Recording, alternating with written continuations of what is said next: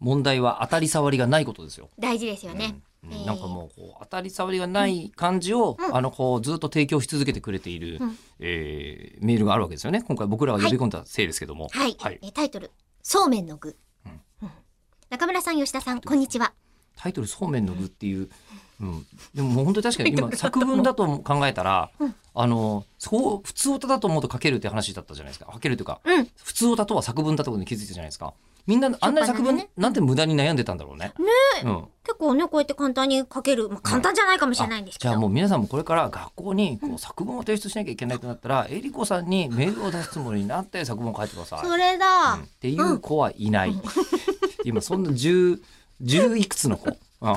十いくつの子いでないかなうんこのラジオ聞いてたらどうかしてるでしょう。聞けなくないですからね。聞けなかないけど、うん最年少誰なんだろうね。最年長はなんかいくらでもいいらっしゃりそうな気がするんですよ。そうですね。ありがたい。ことに。意外に80代とかいらっしゃると思うんですよ。ああ、マジっすか。いなくはないと思うんです。いらおーっしゃいますかね。まあとりあえずそれも調べてみたいですけうど、んうん。下の方に関しては、本当にわからないです。意外になんですけど。中学生はいるかな小学生もいるかな、うん。だからどうおすか父ね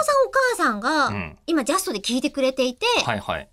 で、娘さんとか息子さんうんとか聞いてるとかってありえるんじゃないかなと。ポッドキャスト3分間のこのうんニッチなやつ、そありえるかなまあ面白いけどな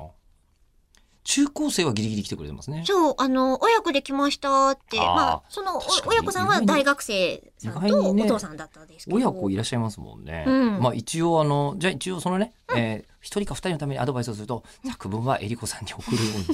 書くといいよすぐ書いけいると思います。タイトル、そうめんの具、そうめんの具、和議。うん、まだ一行しか読んでない、うんえー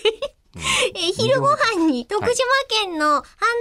そうめんを茹でながらメールしています。あーおそうめんと干しわかめ、すだち、さらにだしの素のいりこや干しエビが豊富にあるので、いろいろと具材を変えながら食べているのですが、お二人のおすすめの具材はありますか今日のお昼はオクラと山芋と納豆のネバネバトリオです。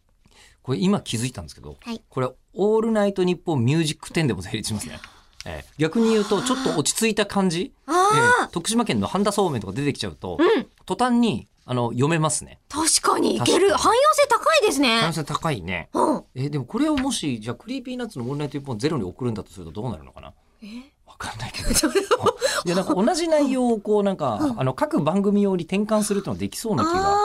あ、ちょっとしてきたんだよね。こう屋台骨は一緒で屋台骨はそうめんを食べたっていう話で。話なんだけだけどど、ええそこいくから、らでも、うんこうなんかね、えーおめえまた補正もん食ってんじゃねえのみたい な。